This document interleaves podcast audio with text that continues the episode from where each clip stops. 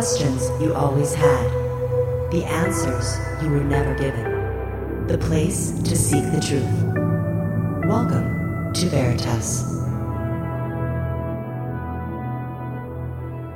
Are esoteric and occult symbols, icons, themes, and undercurrents intentionally placed in films, or do they manifest by happenstance? Greetings, I'm your host, Mel Fabregas. To listen to tonight's full interview and all of our material, past, present, and future, subscribe at veritasradio.com. Tonight, we discuss more esoteric imagery in popular movies with a veteran of this radio program, Robert W. Sullivan IV, Esquire, a philosopher, historian, antiquarian, jurist, theologian, writer, and lawyer. He has written many books, including the latest one, Cinema Symbolism 2. And we have a more comprehensive bio right on our website at veritasradio.com. And directly from Baltimore, Maryland, I'd like to welcome Robert Sullivan. Hello, Robert, and welcome back to Veritas. How are you? Thank you, Mel. Thank you for that wonderful introduction. And uh, it's a pleasure to be back on Veritas. Yes, I believe this is my third time on. It's always a pleasure to be here. And um, I'm looking forward to this interview. Uh, it's much appreciated. And uh, thank you so much for having me on. Absolutely, likewise. And I read this question during the intro, but I'll read it again because I think it's a great opener. Are esoteric and occult symbols, icons, themes, and undercurrents intentionally placed in films or do they manifest by happenstance? My my answer is I believe in most instances they are intentionally placed. I think there are instances where they could be accidental. I don't rule that out. Uh, but I believe because of how well this this esoteric um, th- this esoterica is presented in films and how uh, well adroitly it's concealed, leads me to believe that it is it is uh, that, that a um, a uh, intentional hand is behind it. I do think there are instances, there are exceptions to the rule where it could be by accident. Um, I don't rule that out. I don't rule that out when I am a- analyzing a film. But but when you really start breaking some of these movies down, I mean, and, and you start seeing you you understand the context, the esoteric context it's being presented in, and then you really begin to understand the symbolism of what the filmmaker and the filmmakers are going for. I, I, there is little doubt in my mind, Mel, that these guys are master craftsmen and really know what they're doing. And yes, it is intentionally placed in, in modern day cinema and, and, and older cinema as well. This is not, I'll, I'll just end the question. This is not a new invention. Um, you will find this in cinema um, going back to its inception. Uh, movies such as Metropolis, you know, and then into the 40s with Wizard of Oz. So yes, I do believe it is it is very uh, it is intentionally placed in film. I remember when I watched Metropolis, a very old movie, great movie, with the soundtrack by Giorgio Moroder. It's it's a very strange thing to do, but it's interesting. Now, jokingly, I was asking you before we started. This is wow! You just added so many more movies. Do you spend an enormous amount of time dissecting every movie before you can write about them? Yes, I, I generally, did, I, it's a great question. Uh, and it, it, it, the study cannot then be done in a movie theater. I mean, I need my notepad. I need to be able to write notes.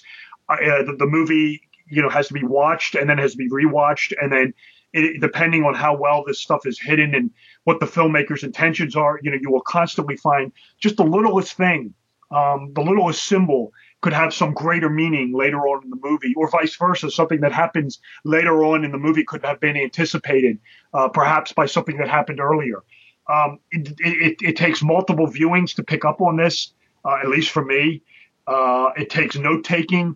Um, a lot of times these movies are multi-layered, um, so they have one, you know, multiple levels of symbolism. I think of a movie like Wizard of Oz, a movie I took on in my first book. I think of another movie like Crimson Peak um, which is multi-layered.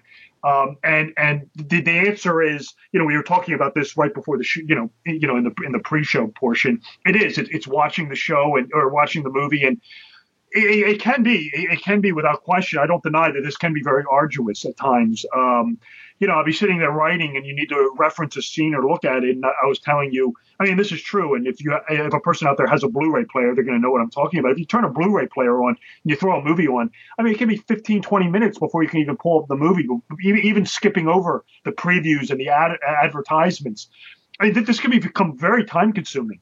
Um, and you know, luckily, sometimes if I'm writing and I and I can find the scene or what I'm looking for, or on on YouTube or something, that does save time and, and can be uh, advantageous. But um, yeah, it takes multiple viewings. Um, it takes uh, extensive note taking. Um, you got to pay attention. You can't watch the movie, uh, you know, like have it on in the background. I mean, you got to sit there and really watch it. Um, and like I said, it, it's a deep study. Um, and uh, it, it, it, can be time consuming. I certainly do not deny that.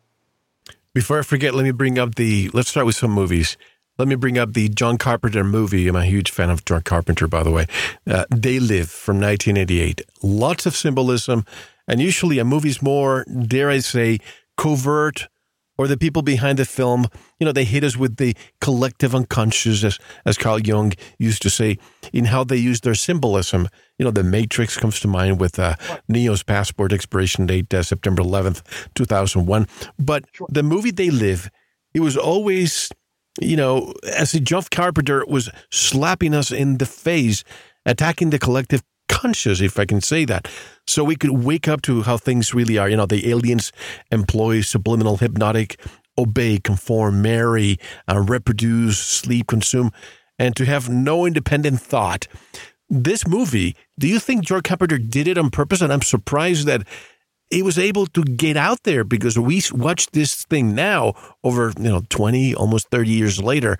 And it's, wow, this is happening yeah, it's, it's a great film to begin with. It's a movie that I take on inside Cinema Symbolism 2. Um, it's a great movie to start with as well because there's a lot going on inside that movie. Um, Oh yes, I mean I think it's completely intentional by Carpenter, um, no doubt about it.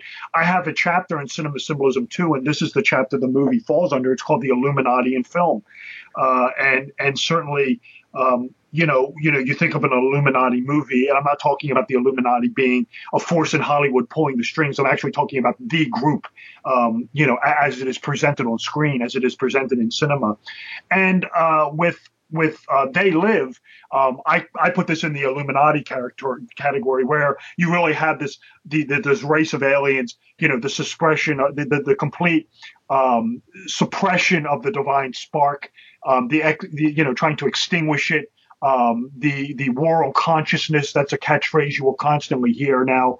Um, you will find it in this movie 20 years ago, where the aliens are obviously trying to keep uh, the the human race in a dumbed down, uh, you know, condition of stasis. Um, so, so the aliens are really pre- presented as this puppet master. They're using consumerism, materialism to enslave mankind. Um, and yeah, I mean, it, it, has all those elements, and I think uh, Carpenter really um, did a great job with the film, and I think he was trying to tell us something. I, I said in the book, and this was absolutely true. Um, the the protagonist in the in the movie was played by the professional wrestler Rowdy Roddy Piper, who died a little. Rest in peace. Ago. Yeah. Yeah, that's right. And Piper had actually thrown out a tweet, I want to say, or at some point in time, and made a comment, something to the effect that he considered the movie a documentary. I mean, that's pretty interesting as well that you know that this was really going on in society and I, th- I think you can find elements of this you know i mean i think carpenter obviously with the whole space alien thing is you know it, it's not meant to be taken quite literally but there are realistic elements in it consumerism materialism the obsession with wealth um, you know I, I mean I, I like it in the movie where even you have the, the, the, guys on, on the, the, the, hacker who's hacking the alien signal coming in saying there's this world consciousness. They want to keep them, uh, you know, humanity impoverished. I mean, even the people watching are like, you know, just shut this guy up. I mean, they don't even want to hear it. You know, it, it's, it's like it's like they say in the Matrix movie, you know, when, when Morpheus is telling Neo, most people just want to tune this stuff out. That is absolutely true. Um, and and you know you, you will find that uh, even today, where a lot of people would just prefer to live you know, or, or not, or not accept a, a, a, painful truth, as it were, and just accept a, almost like a, falsehood, as it were. It's more comfortable, I suppose. But I love the movie. Um, it's something I took on. It's it's very illuministic. Um, and I, it's funny. I was on another show with this, and I'll just end on this. Um, this this movie also contains elements of Gnostic theology, and uh, I, I, talk about this in the book. And it, it, I, I, I was talking to this other host, and it, it kind of came to mind you know, why is it that these Illuminati movies or these puppet master movies are Gnostic? And I think it's the role of the demiurge, you know, the puppet master controlling mankind. So you have these Illuminati overtones in, in They Live, but also some Gnostic elements as well. I, I totally agree with you, Mel. Very symbolic, and it's a great film. we were working on an interview or, or getting an interview with Roddy Piper back in 2013 or 14. And I really wonder what he would have said about this if, you know, if he would have been allowed to even talk about it. Yeah, I mean, I mean, Piper Piper is the um, protagonist in it. I, I, believe he died uh, a little over a year ago. It may have been two years now. It was 15 or 16. I, 15. yeah, okay. So it's been two years then. Um, and I, I, believe there was a tweet he sent out uh, saying, um, you know, that he considered the movie a documentary. I like it in the um, the film how the aliens are using materialism and consumerism, and, and this is again a Gnostic theme as well, and how Piper is rejecting all this, and you know through the through the sunglasses he's able to see through their lies, and you know one of the main Gnostic tenets is anti-materialism, uh, you know, you know, you know, spiritual, you know, shedding off of materialism for spiritual gnosis, and I, like it in the film. I mean, his name is Nada, uh, which is Spanish for nothing, um, and that's very Gnostic. Uh, you know, he's nothing, but he's going to take down the material uh, overlords. Uh, you know, the the the, the, demiurge like you know aliens. They remind me of what you know in Gnosticism what you would call archons or something like that. You know, the, the sort of enforcers of the demiurge. So yeah, it's it's a very symbolic movie, and uh, yeah, I mean, I don't know what you know. I, I don't know what Piper would have said about it uh, in an interview. I know that he did throw out a tweet, uh, I believe, at some point in time because I, I, quoted in there um, where he considered the movie a documentary. But it's interesting how they add the alien variable to the equation. You know, hard to reach, untouchable. When you know when we look at how things run right now, I have a hard time believing that it's a it's an alien somewhere else pulling the strings. I think it's a group of people, and we've discussed this somewhat before in a couple of shows before the last one we did. But uh, these puppeteers, very hard to reach. If you look at the Federal Reserve, if you look at behind the scenes, do you see any connection here that they're putting this alien thing to distract people from, from the real puppeteers?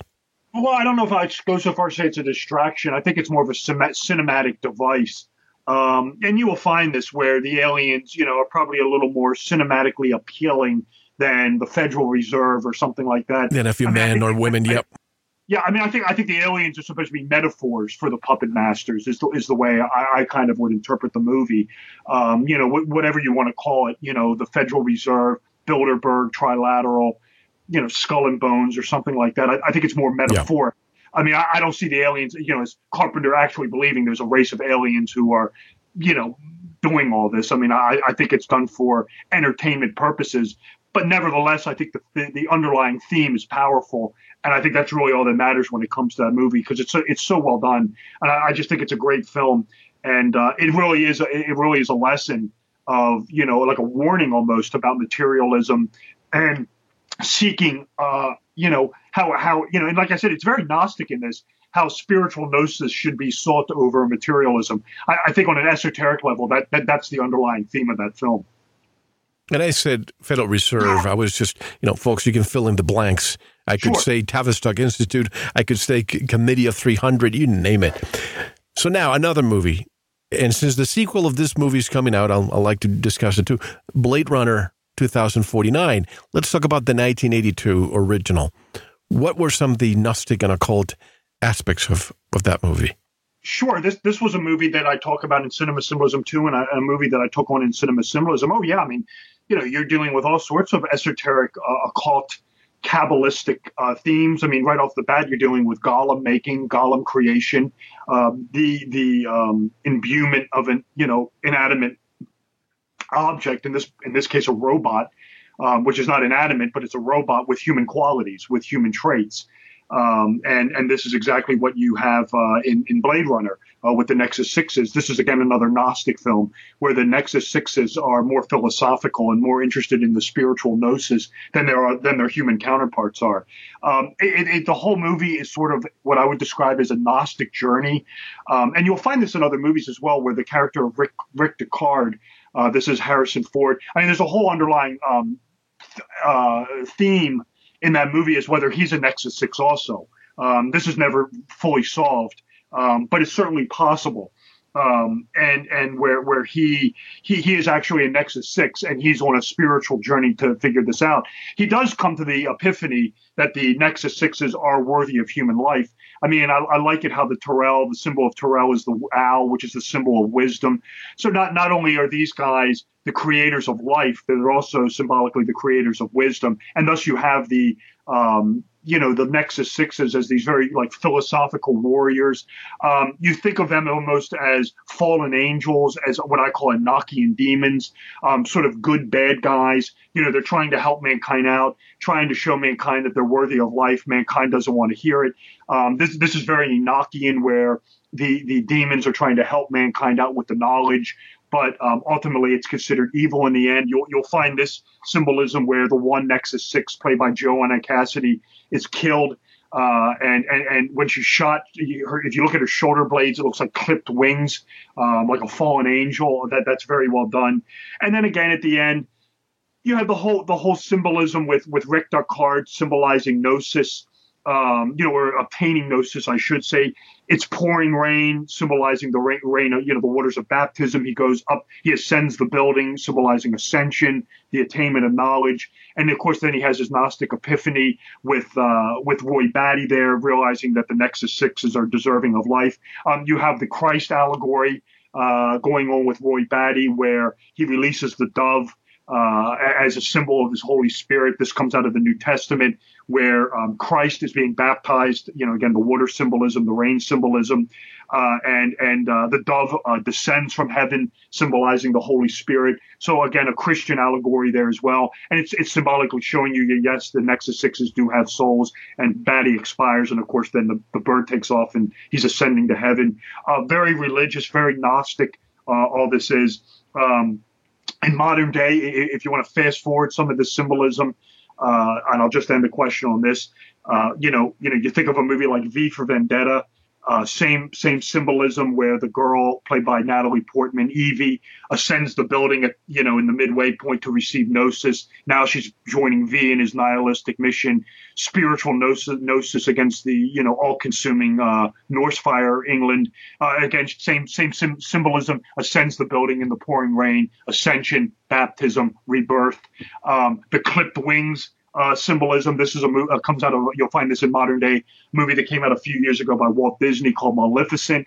It's the whole notion of the Enochian demon, the good bad guy or the misunderstood bad guy, where Maleficent is trying to be positive but winds up being a fallen angel. And, and this is portrayed on film quite literally, where the one character literally clips her wings off of her. Um, so very religious, very a lot of symbolism. Um, of course, I have not seen the new Blade Runner movie yet. It, it's not out. I look very much forward to seeing it. But um, yeah, Ridley Scott's Blade Runner, a lot of esoteric symbolism on it. And again, I, I believe, just to harken back to what you were asking me at the beginning of the show, I believe it's all intentional and, and very well done. And since we're talking about Ridley Scott, let's just talk about Prometheus for a moment. Again, we see the the seeding of life, but extraterrestrial rays, or you know, panspermia in a way, uh, like the movie E.T. and the cover. You see the the finger of an alien touching uh, Elliot, or if you go to the Sistine Chapel, Michelangelo, you see God touching the hand of Adam. You see these things of uh, more and more saying God is an extraterrestrial. Well, that's right, Mel, and and I'm glad you brought the the ET symbolism up because that's a great that's a great point to make. Is you know we talk about you know uh, cinema symbolism hidden symbols in me in clues and in, in movies. Um, this is a deep study. Uh, movie posters can have esoteric meaning. Uh, the music employed in in movies can have an esoteric uh, meaning. My goodness gracious, I, have I've been asked about this on other shows. Um, the casting of a particular actress or actress can be done for occult purposes, for the cultural valences they bring to a certain movie and invest this movie um, subconsciously from other movies. This is a fascinating study. Uh, movies draw other movies. Um, so, you know, that whole thing there with E.T. touching Elliot's hand, this is a point I make in the book, that is a complete um, replication of the, you're correct, of the Sistine Chapel with Michelangelo. And it, it's definitely, you know, suggesting the whole notion that um, God, the supreme being, is extraterrestrial. Um, no, no question about it. Um, and you'll see it there, right there on the ET poster. And and it's, it's a fascinating study how far these uh, movie makers will go to include this imagery. I mean, my goodness gracious! In the first book, Um, I actually documented that the movie's release date, uh, the, the, it was the third Omen movie, uh, The Final Conflict. Um, the, the release date of that movie had occult meaning. Um, so these guys, you know, it, it go. This study goes beyond just you know watching a movie and looking for hidden clues or numbers or you know ancient religions, you know, with, with a new coat of paint on them. I mean, it's actors, it's the music, it's the release date. Um, I mean, it, it, the, the, whole the whole cinematic experience um, can really be a cult and can really be, you know, a form of sorcery, of modern day sorcery. And as far as I'm concerned, that's really what it is. The release date of The Omen, June 25th, 1976. Now, no, wasn't no, it? The, uh, no, the uh, the third Omen was released in 1981. Hang on, uh, hang on one second here. Let me pull this up. March 20th, 1981. Correct. That is the vernal equinox of 1981. That's right. That is the death of darkness, death of the Antichrist, and the return of light, return of the sun. And of course, this is the movie where um, Damien Thorn, the Antichrist, is defeated. And, in the movie, it's the return of Christ. And he even comes back at all things at the vernal equinox. Of course, this is the uh, you know end of darkness, the end of winter, when God's divine light, the sun, returns. The sun, S U N or S O N, depending on uh, how you want to look at it. Um, but yeah, the release of that date. Um, is the vernal equinox. It's the defeat of darkness. It's the def- it's the light returning, and it's the defeat of darkness. And voila, what do you have in the final uh, conflict? The defeat of the Antichrist very occult, very well done. My hats off to these guys. I loved that movie. I love the three of them, but this one in particular, one thing I really, really enjoyed was the photography. There was something about the the the, the film per se, the way it was shot. I don't know. It was it had this darkness, the colors. I don't know if you felt the same thing. No, I agree with you, Mel. I think all those, all three of them. Um, the first one is the one that everyone seems to, you know, know and, and probably right. consider the best one. Um, I like all three of them. Um, I'm with you. I think the second one was very good, and I thought the third one was very good. I, I, I don't think for for for for sequels, I don't think they could have gone in any direction with it, and any other direction. I, I thought I thought the sequels two and three were very well done, and I, I agree with you. I thought part three was very beautifully shot. Um, you got the sweeping landscapes. You've got that real creepy uh, satanic temple he has up in the attic. Um, you know, I, I like it. Um, there, there's some very weird imagery going on in that with the, you know, with the returning sun, the vernal equinox. When he gets into the studio um, with with the reporter, there's I don't know why it's there. There are Egyptian, um, what you want to call uh, artwork. Um, you know, it looks like it was taken right out of the pyramids. You know, Horus, Isis, Osiris, the returning sun um, you know, and again, you know, kind of drawing on the notion of Christianity being, you know, the, the whole idea of the resurrected sun coming from the Osirian cycle, uh, very, very adroit. All, all, all three of the Omen movies have um, esoteric imagery in them. I mean, another example of this, I mean, a, a great example was the second one, um, part two when Damien Thorn is coming into becoming a young man in the teenage years. And of course, this is when he's beginning to recognize his power and realize his destiny that he's the Antichrist. And it's the same trick that these filmmakers do. And they, they love to use this trick with the weather. Um, the Omen 2, this is, of course, when the Antichrist is coming into power, um, becoming powerful. So that entire movie um, flip flops between autumn and winter when there's no sun. It's the death of light, again, the death of Christ. Um, if you watch The Omen Part 2, uh, there is no summer, there is no spring. Uh, we have spring in the third one when darkness is defeated and the Antichrist dies. In Omen 2, where Damien Thorn is gaining power, um, that entire movie, um, and pay attention to this when the next time you watch it, flip flops endlessly between autumn and winter. Uh, fascinating. Yeah, and right. It, it, has to do with the death of the sun. And again, I think it, it works and it works subconsciously and consciously, and it's excellent, excellent craftsmanship by the filmmakers. The death of the sun. Some movies do that. For example, I, don't think you mentioned this in your book, but it just came to mind. A film by uh, J.A. Bayona, a great Spanish director called The Orphanage. I don't know if you ever watched that movie, but it has the same look and feel of The Omen.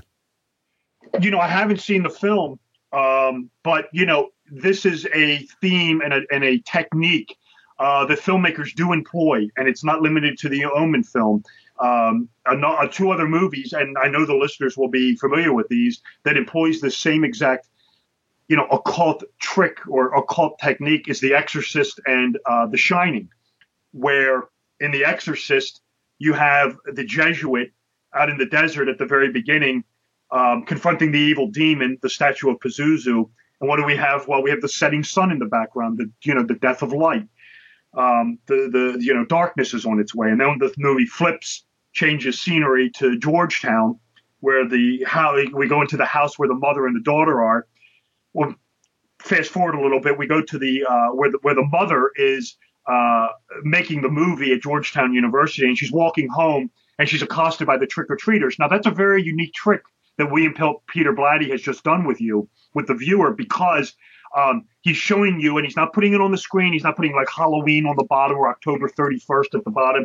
But by showing you those trick or treaters going up to Ellen Burstyn, uh, he's showing you that we're now heading towards darkness. Halloween is the halfway point between the autumn equinox and the winter solstice. It's the death of darkness. It's the death of light, excuse me. It's darkness being exalted. And this is exactly what you have in the movie. This is giving license symbolically for the demon uh, to come out and wreak all kind of havoc, possess the little girl, deface the Virgin Mary statue in the Dahlgren Chapel. Um, that, that little, that little, that little play with the trick or treaters um, symbolically tells you it's the death of light, darkness is coming. Stanley Kubrick, a few years later, pulls this exact same stunt in The Shining, where uh, Nicholson, Jack Torrance, is sitting in uh, office and he's getting, you know, he's trying to interview. He's well, he's not trying. He's interviewing for the caretaking job. And uh, Ullman says to him, he says, "Well, our operating hours, I believe, are from the beginning of May until October 30th, and that's when we close." Same thing. So you know when Jack Torrance is arriving with his family at the hotel. It's now October 31st. The hotel's closed. There's no guests there. Everyone's leaving. The staff is leaving. Same imagery, same occult theme. It's Halloween, the death of light, the death of the sun. Uh, darkness is being exalted. Uh, and what do we have happen in the Overlook? All the demons and the ghosts come out to play uh, and to terrorize the Torrance family. Um, so this is really excellent craftsmanship by William Peter Blatty, excuse me, by William Friedkin and by Stanley Kubrick. Completely intentional, very occult, very esoteric. And that movie I mentioned for anybody who wonders, because a lot of times I get emails, Mel, can you repeat? It's called The Orphanage. And uh, it was filmed uh, in Asturias, northern Spain. And it's, again, it's a superior. I'm really not into ghost stories, but this one is the superior ghost story, and you know I recommend people watch it. Now, Robert, I was like born. Yes, I didn't mean to interrupt. No, that's fine. It, uh, if you like foreign films, it, this is a great one. Now, I was born in the late '60s, but I grew up in the '70s and '80s, and I remember Halloween being a, a very spooky but innocent day. But then the movie Halloween came along. And, you know, again, we go back to John Carpenter and the soundtrack and all that. But then the movie, you know, Halloween came along and things changed a bit. I would say the same thing happened with Jaws and my love for the beach. Everybody was scared of the beach. And I also remember the, the ubiquitous uh, clown birthdays. As a kid, you always had a clown until the killer clown movies came along. And there's even the, the new Stephen King movie, It. It's making millions of dollars. Now, do you see how these movies shape our culture and what used to be enjoyable can sometimes, you know, perhaps temporarily become less enjoyable because of a simple movie. Oh yes, I I I agree with you. Um, this is Halloween is a great example. John Carpenter's Halloween, 1978. It's just a phenomenal example of how a movie can affect material culture, um, can affect society. Um, v- very much so. Uh, up until that movie came out, pretty much Halloween was considered a child's holiday. Um, exactly. Know, you know, trick or treating, period, end of story. Um, you know, maybe you go to a, a, Halloween party or, you know, bobbing for apples or something like that. Um, that that's all it was. Um, what that movie did, uh, the Halloween movie, was really turn the, the holiday back to its pagan roots. And what it what it was intentional, you know, and, and what it was was a night that evil could roam free, um, and you had to really be on your guard for that. I mean, and it was really after that movie that Halloween became you know, much more than a holiday of taking children trick or treating. It became really a haunted holiday, a, a, a, terrifying holiday, as it were, where you know you celebrate um, you know, ghosts and evil almost. It's the exaltation of evil, and, and it's a great it's a great lead in because Halloween that date that the reason we celebrate Halloween right right then is it's the exaltation of darkness, quite literally. It's it's the halfway point, the delineation point between the autumn equinox and the winter solstice, and from then on.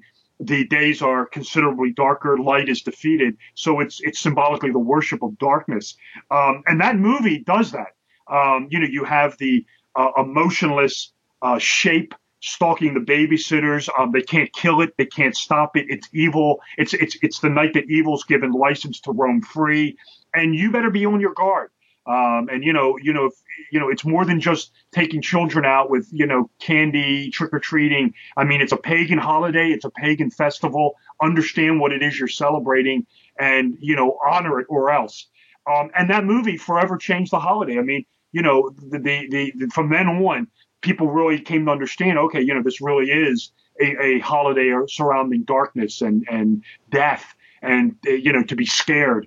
And yeah, I agree with you. It, it's a, um, it, it's definitely a movie that influences and impacts material culture. It, it's a great example of that. Yeah, and I, I, uh, I don't, I don't dispute it. Um, you know, it, it, it definitely has, uh, you know, meaning and uh, definitely a very impactful film, no doubt about it. So many movies, Friday the Thirteenth. I mean, all these campsites. You know, people are scared of, of, of that, and then you have the clown movies. Because I remember as a kid, there was always a clown in every birthday. Now, if you see a clown, run. Yeah. Yeah, I, th- I, think the clowns were done in by John Wayne Gacy. Um, I think I think eh, you know in the early '80s when he came along, I think that's when clowns really began to give a, a sinister reputation. Right. And I suspect, I suspect that um, I can't, I can't help but wonder if Pennywise, I mean, isn't like a John Wayne Gacy analog. I can't help believe it isn't. Uh, and of course, It by Stephen King. I haven't seen the new movie yet, um, but there was a made-for-TV show, you know, movie they, with, with Tim Curry played Pennywise. I did see that, but it's been so long ago since I watched it. But yeah, I mean, I mean, there, there you have it again, where Gacy, the killer clown, uh, you know, sort of changes the perception of, uh, you know, what a clown is. And then Hollywood takes it and runs with it. And now all of a sudden, like you said, if you see a clown, run in the other direction. Uh, so it is. And, and I guess, you know, just, just tying in, I think for me, this is why this study is so important because these movies do really Im- impact culture and society. Uh, and and to say otherwise is naive. So you know the, these movies are influential. It's and, and and because they're occult in nature, or at least a lot of them are. Uh, it, it, just goes to show you, um, you know how how society can be molded by the esoteric. Uh, I, I think that's uh, I think that's an important study and something to always bear in mind when when reading the books and watching the movies.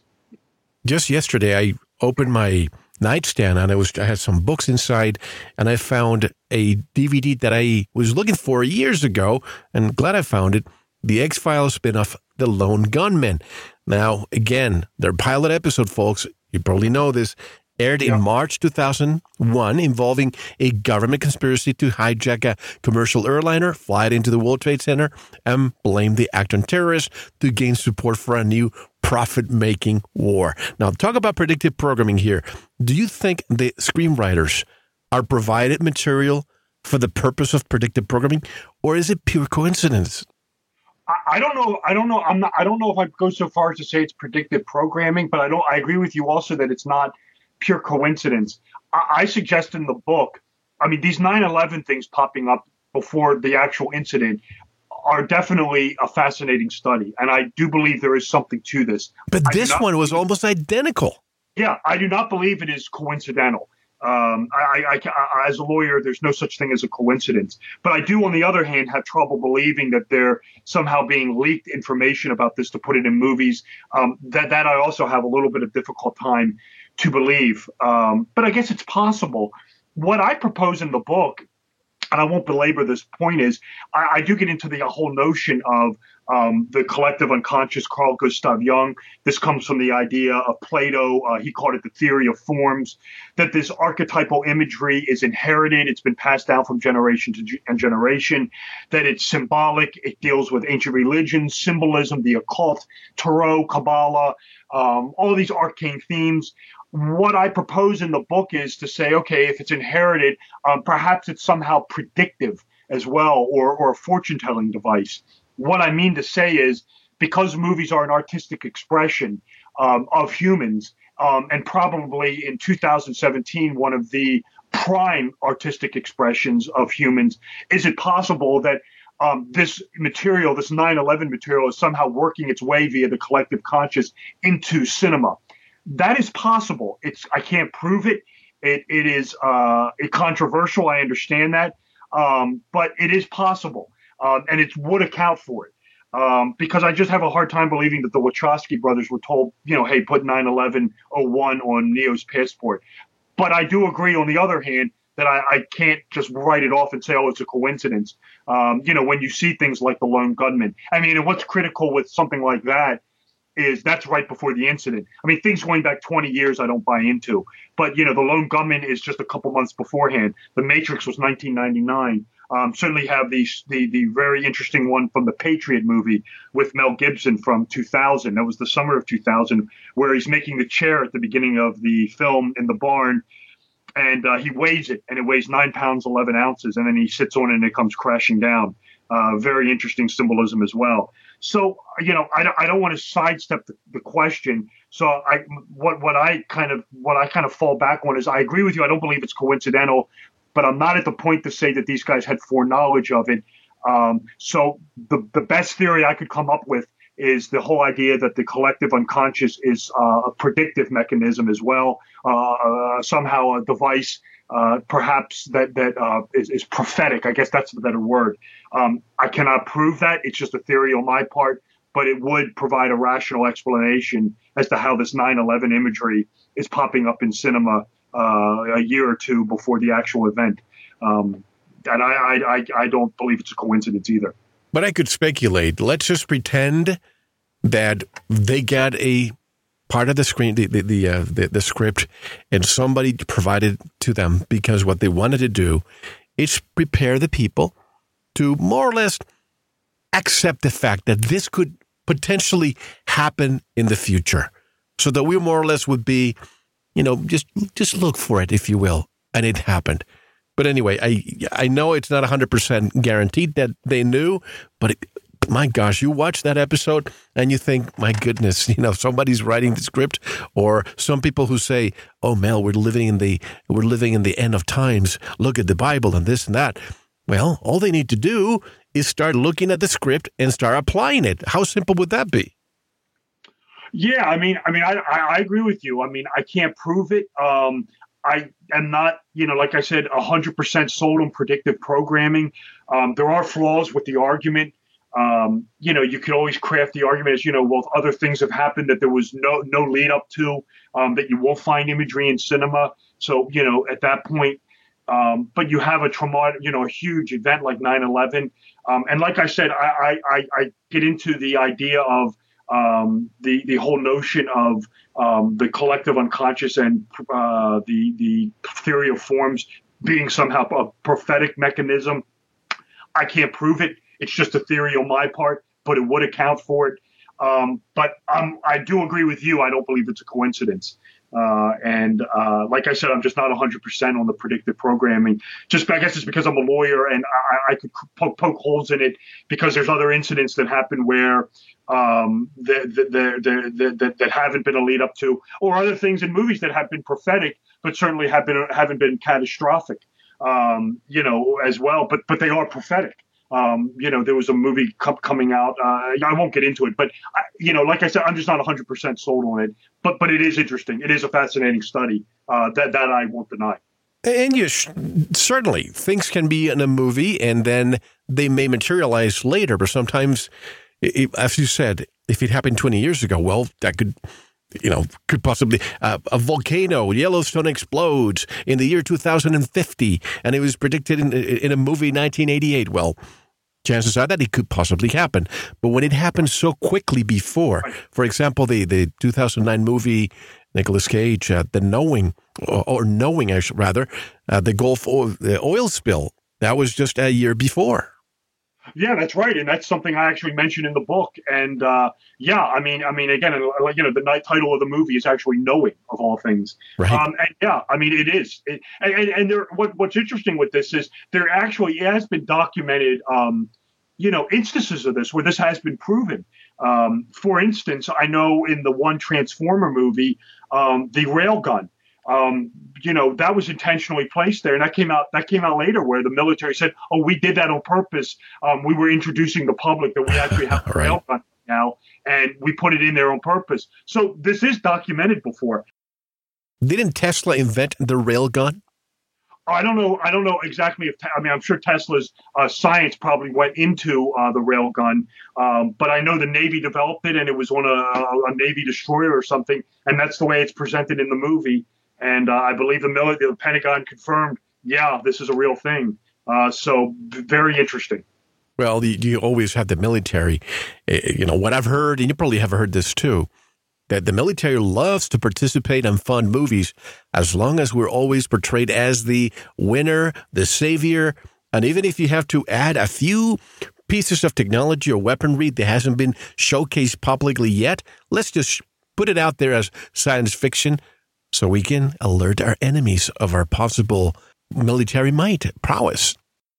Very possible. Uh, absolutely. I, you know, it, when it surprised me, I mean, you know, you know, there are movies that are definitely made for propagandist purposes. I mean, this goes back in time even to the 1940s with Yankee Doodle Dandy, which is a Jimmy Cagney movie, which is completely made for propaganda purposes. Um, so this is again nothing new, and uh, you know, has been going on for a while. Certainly. Why is it necessary, Robert, then, for Hollywood and those who are feeding this information to feature this in movies, in your opinion? Well, I, th- I think when it comes to um, occult imagery, I, th- I, think a lot of times, I mean, I, you know, like I said, I, you know, with, with, the military, I mean, it could just be, you know, a way to introduce the viewing audience to something new. Hey, let's do it in a movie. Let's do it in an entertaining purpose. Um, there can be propaganda purposes. Again, you know, the whole anti-Nazi movie, uh, you know, Yankee Doodle Dandy is of course just nothing but American propaganda. I mean, it's, it's a bleak time, so you know we got to pump up the audience, make them feel good about the country, make them know that the war's worth it. So you know, let's put this movie out that's very patriotic, very uplifting.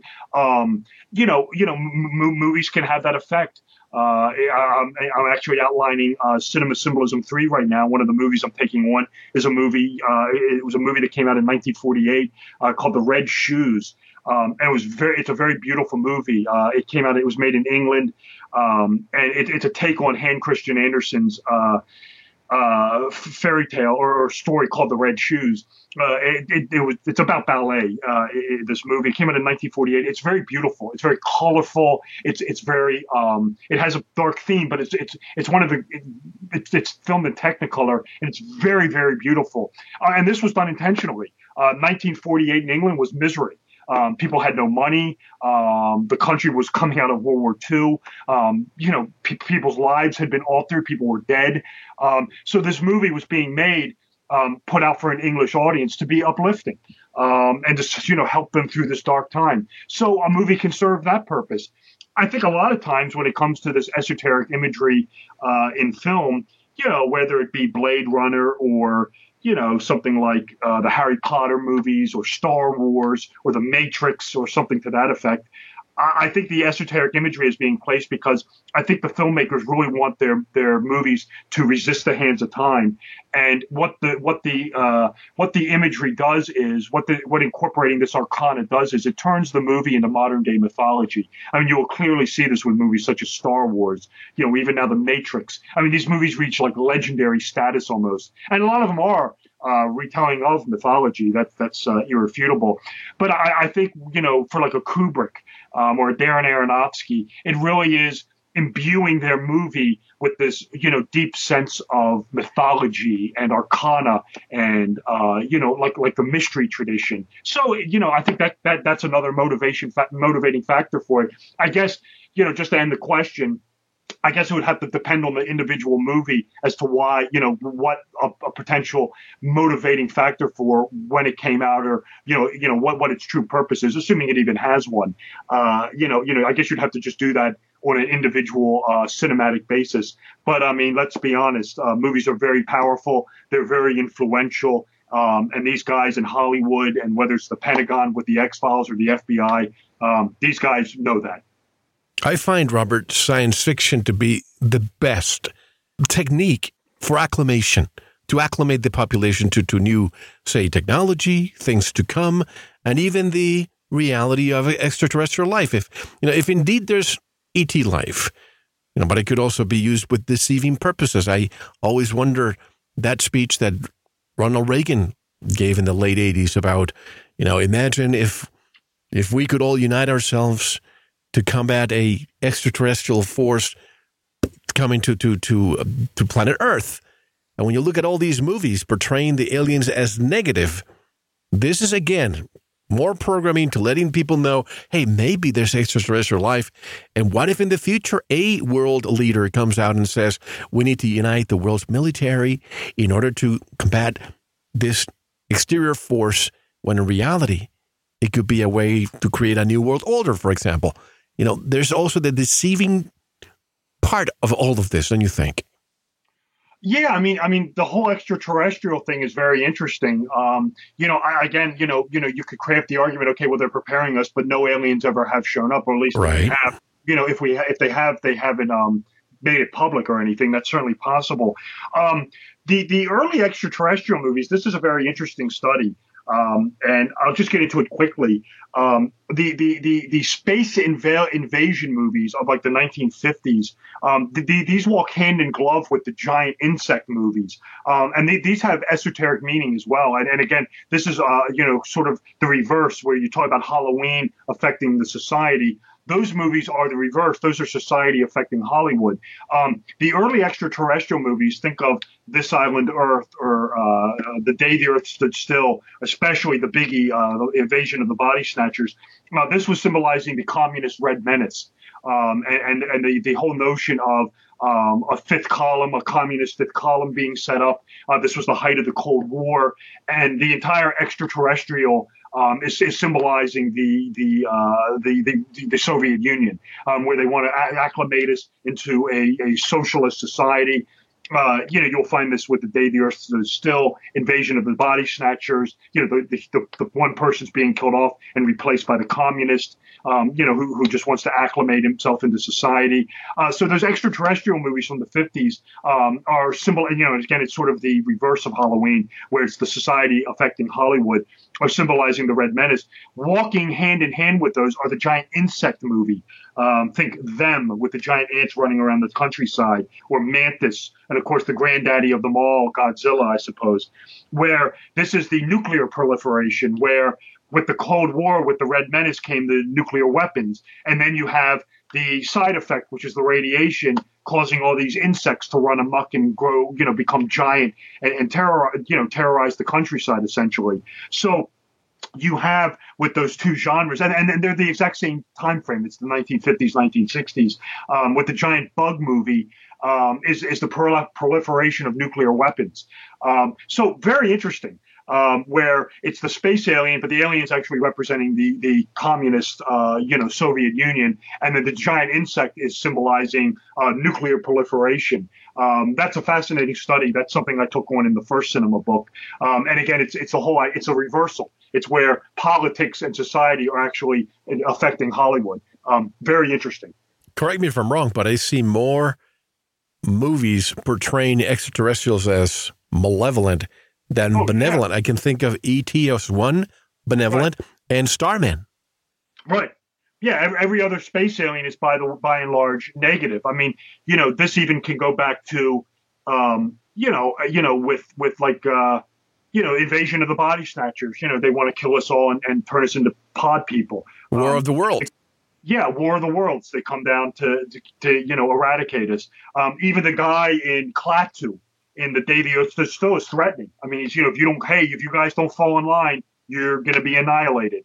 And of course, you're getting the modern times, the, you know, the modern space alien movie. I mean, you're you're absolutely correct, Mel. I mean, you have E.T., who's the nice guy, um, Starman, but then you get into movies like, uh, you know, the Independence Day films. Uh, you know, I'm just trying to think of a couple others. Mars Attack. I mean, that was a comedy, but still, where the uh, aliens are, are always hostile. So, you know, maybe it's a throwback to the Red Menace. Uh, maybe Hollywood knows something we don't. I guess uh, if, if it's if, if if if Hollywood is uh, anticipating uh, extraterrestrials landing, I suppose only time will tell on that one. When you said fifth column, it reminded me of the the, the revamped TV series The, but also there's right. a movie. Sure. Yes, and uh, there's a movie you don't mention in your book, but uh, I really enjoyed it. Uh, you know, I wonder what what esoteric significance it has. District Nine. Did you watch that? Oh yeah, um, the District Nine. I mean, you know, the whole the, the whole idea. It is something I briefly mentioned. Um, that that movie, by and large, you know, I mean, I love it how in that movie where the that's an interesting take on the space aliens. That's where the space aliens are essentially bums, um, are basically you know like intergalactic yes. bums, um, literally. I mean, they're just like scumbags. Um, but but but but the, the the the the that was just an example of the one character going through an alchemical tr- tr- uh, transition where he starts as one thing and then through this interaction with this alien chemical actually becomes an alien. And I, I gave it as an example of an alchemical change in film, uh, you know, of where a character underwent a transition. Um, but I think District Nine is a great movie. Um, I liked it. It, it certainly portrays the space aliens in a way that I, I, couldn't think of them being portrayed in anywhere else, where basically they're just kind of like scumbags, you know, bums essentially. I believe there's a sequel coming of that movie. I don't know if there is. I'll have to check it out because I like District Nine. Uh, but it, you know, if, if, there's a sequel for it, by all means, I'll take a look at it. Well, if you remember, I, th- I, think it was the ending when he, the guy who had to mutate into you know half a human alien, he dropped flowers to his wife. So maybe there's a, a continuation there. Now, okay, here's an interesting one. Since you mentioned communism and the Soviets and and socialism, the Smurfs you found similarities between Papa Smurf and Karl Marx, and the Smurfs symbolize the perfect socialist Marxist society. Tell us more.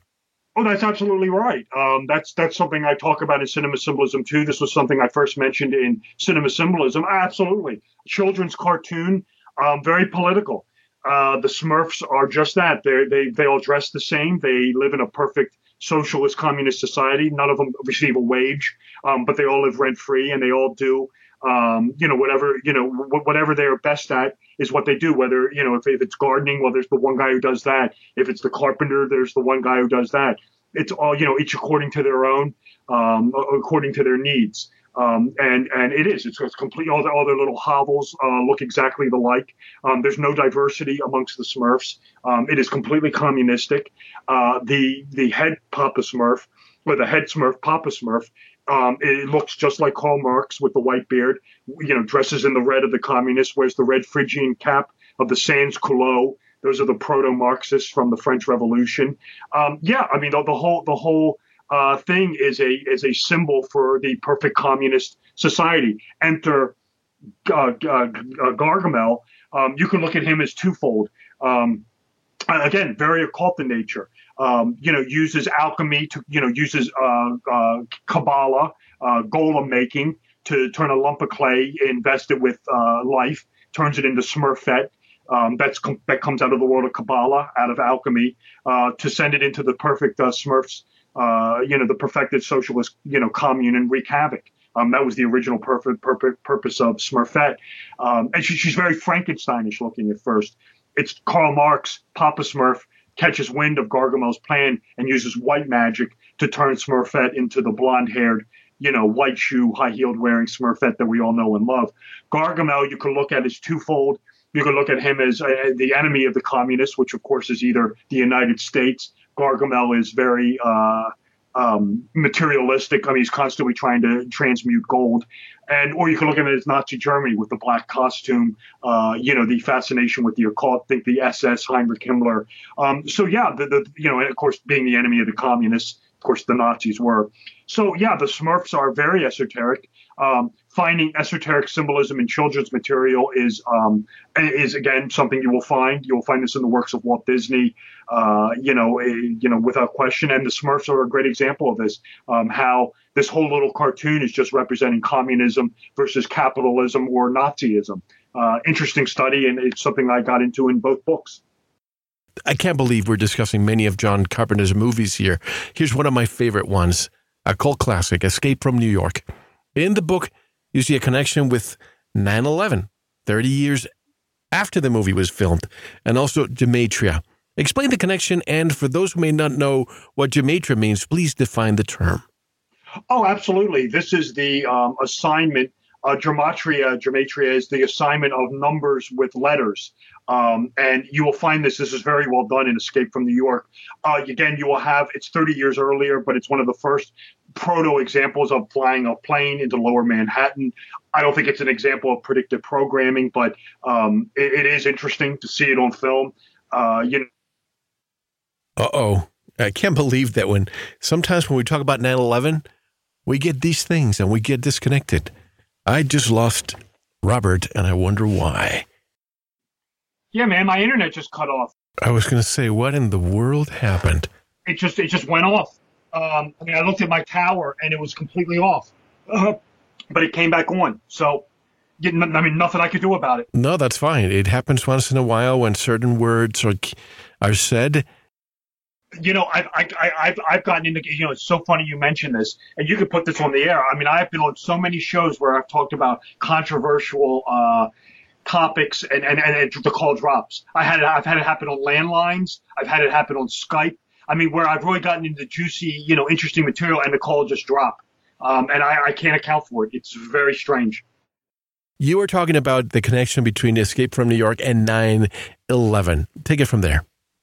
Right. Um, so what we have here is we have the pre 9/11 imagery. Like you said, it's about 30 years beforehand. I can't fathom this is predictive programming, but nevertheless, you you know you will see the flight, the plane going into the you know lower Manhattan area.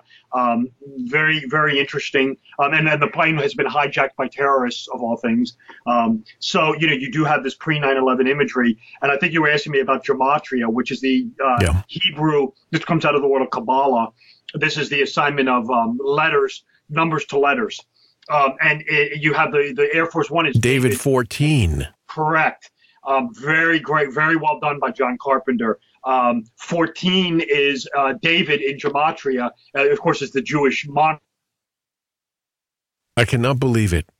If he got disconnected again because he's using certain words. It's just that. It's sort of. Uh, by the way, all of a sudden I lost you.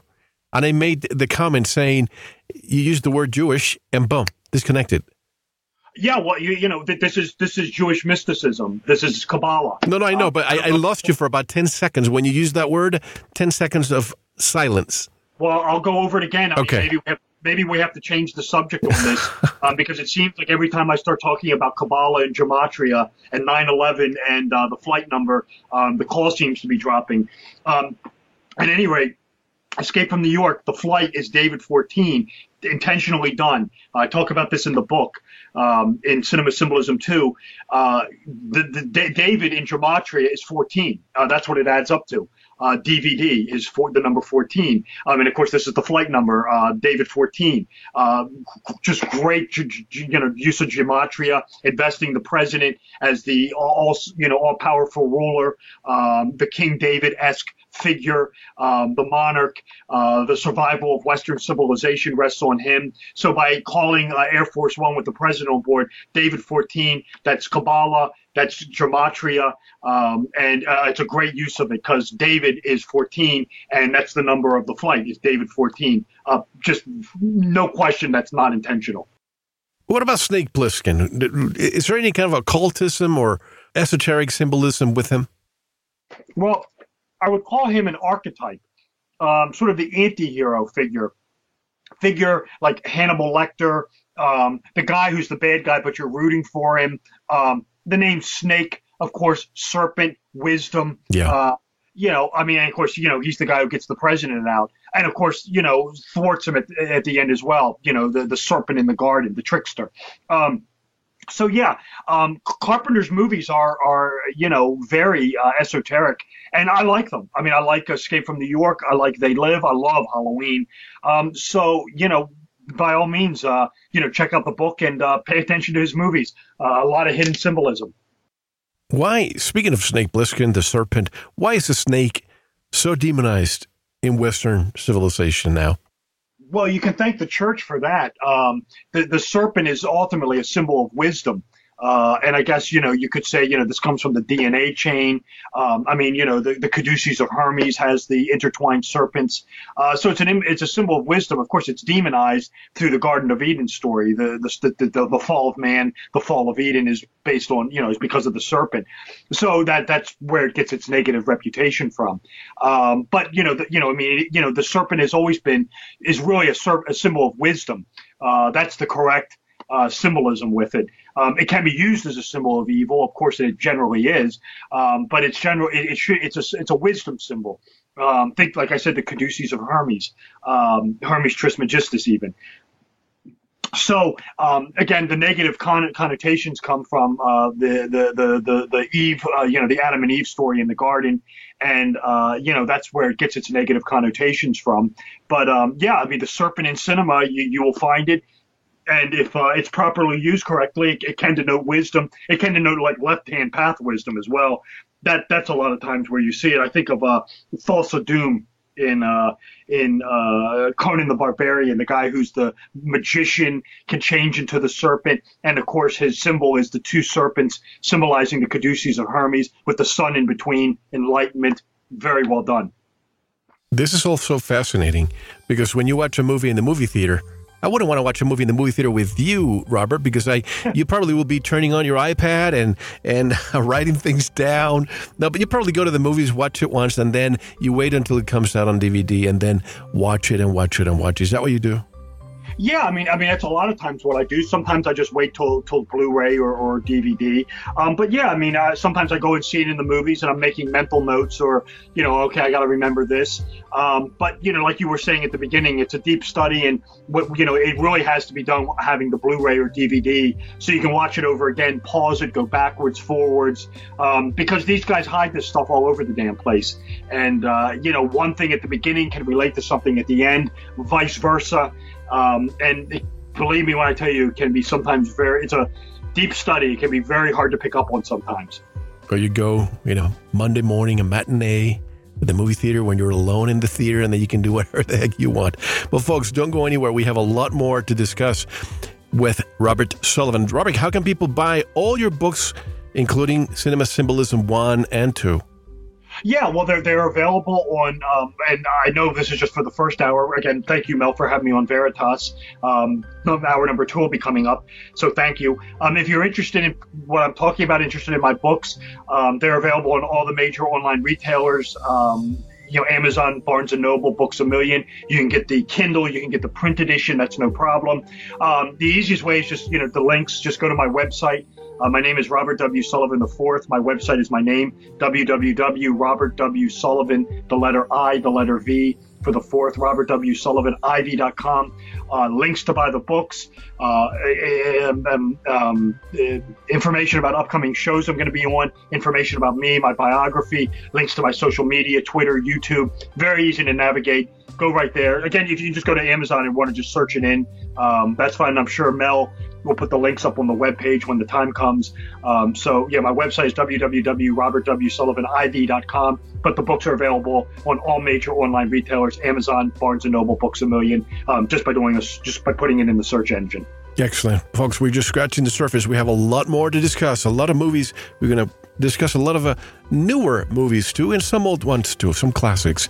This is Mel Fabregas. I'm here with Robert Sullivan discussing cinema symbolism part two. Don't go anywhere. Thank you for listening to the first part of this very important Veritas interview. To listen to the rest and all of our archive material, go to the members section or subscribe at veritasradio.com. Don't forget to visit the Veritas store for great products, including pure organic sulfur, rebounders, turmeric, and more. Thank you.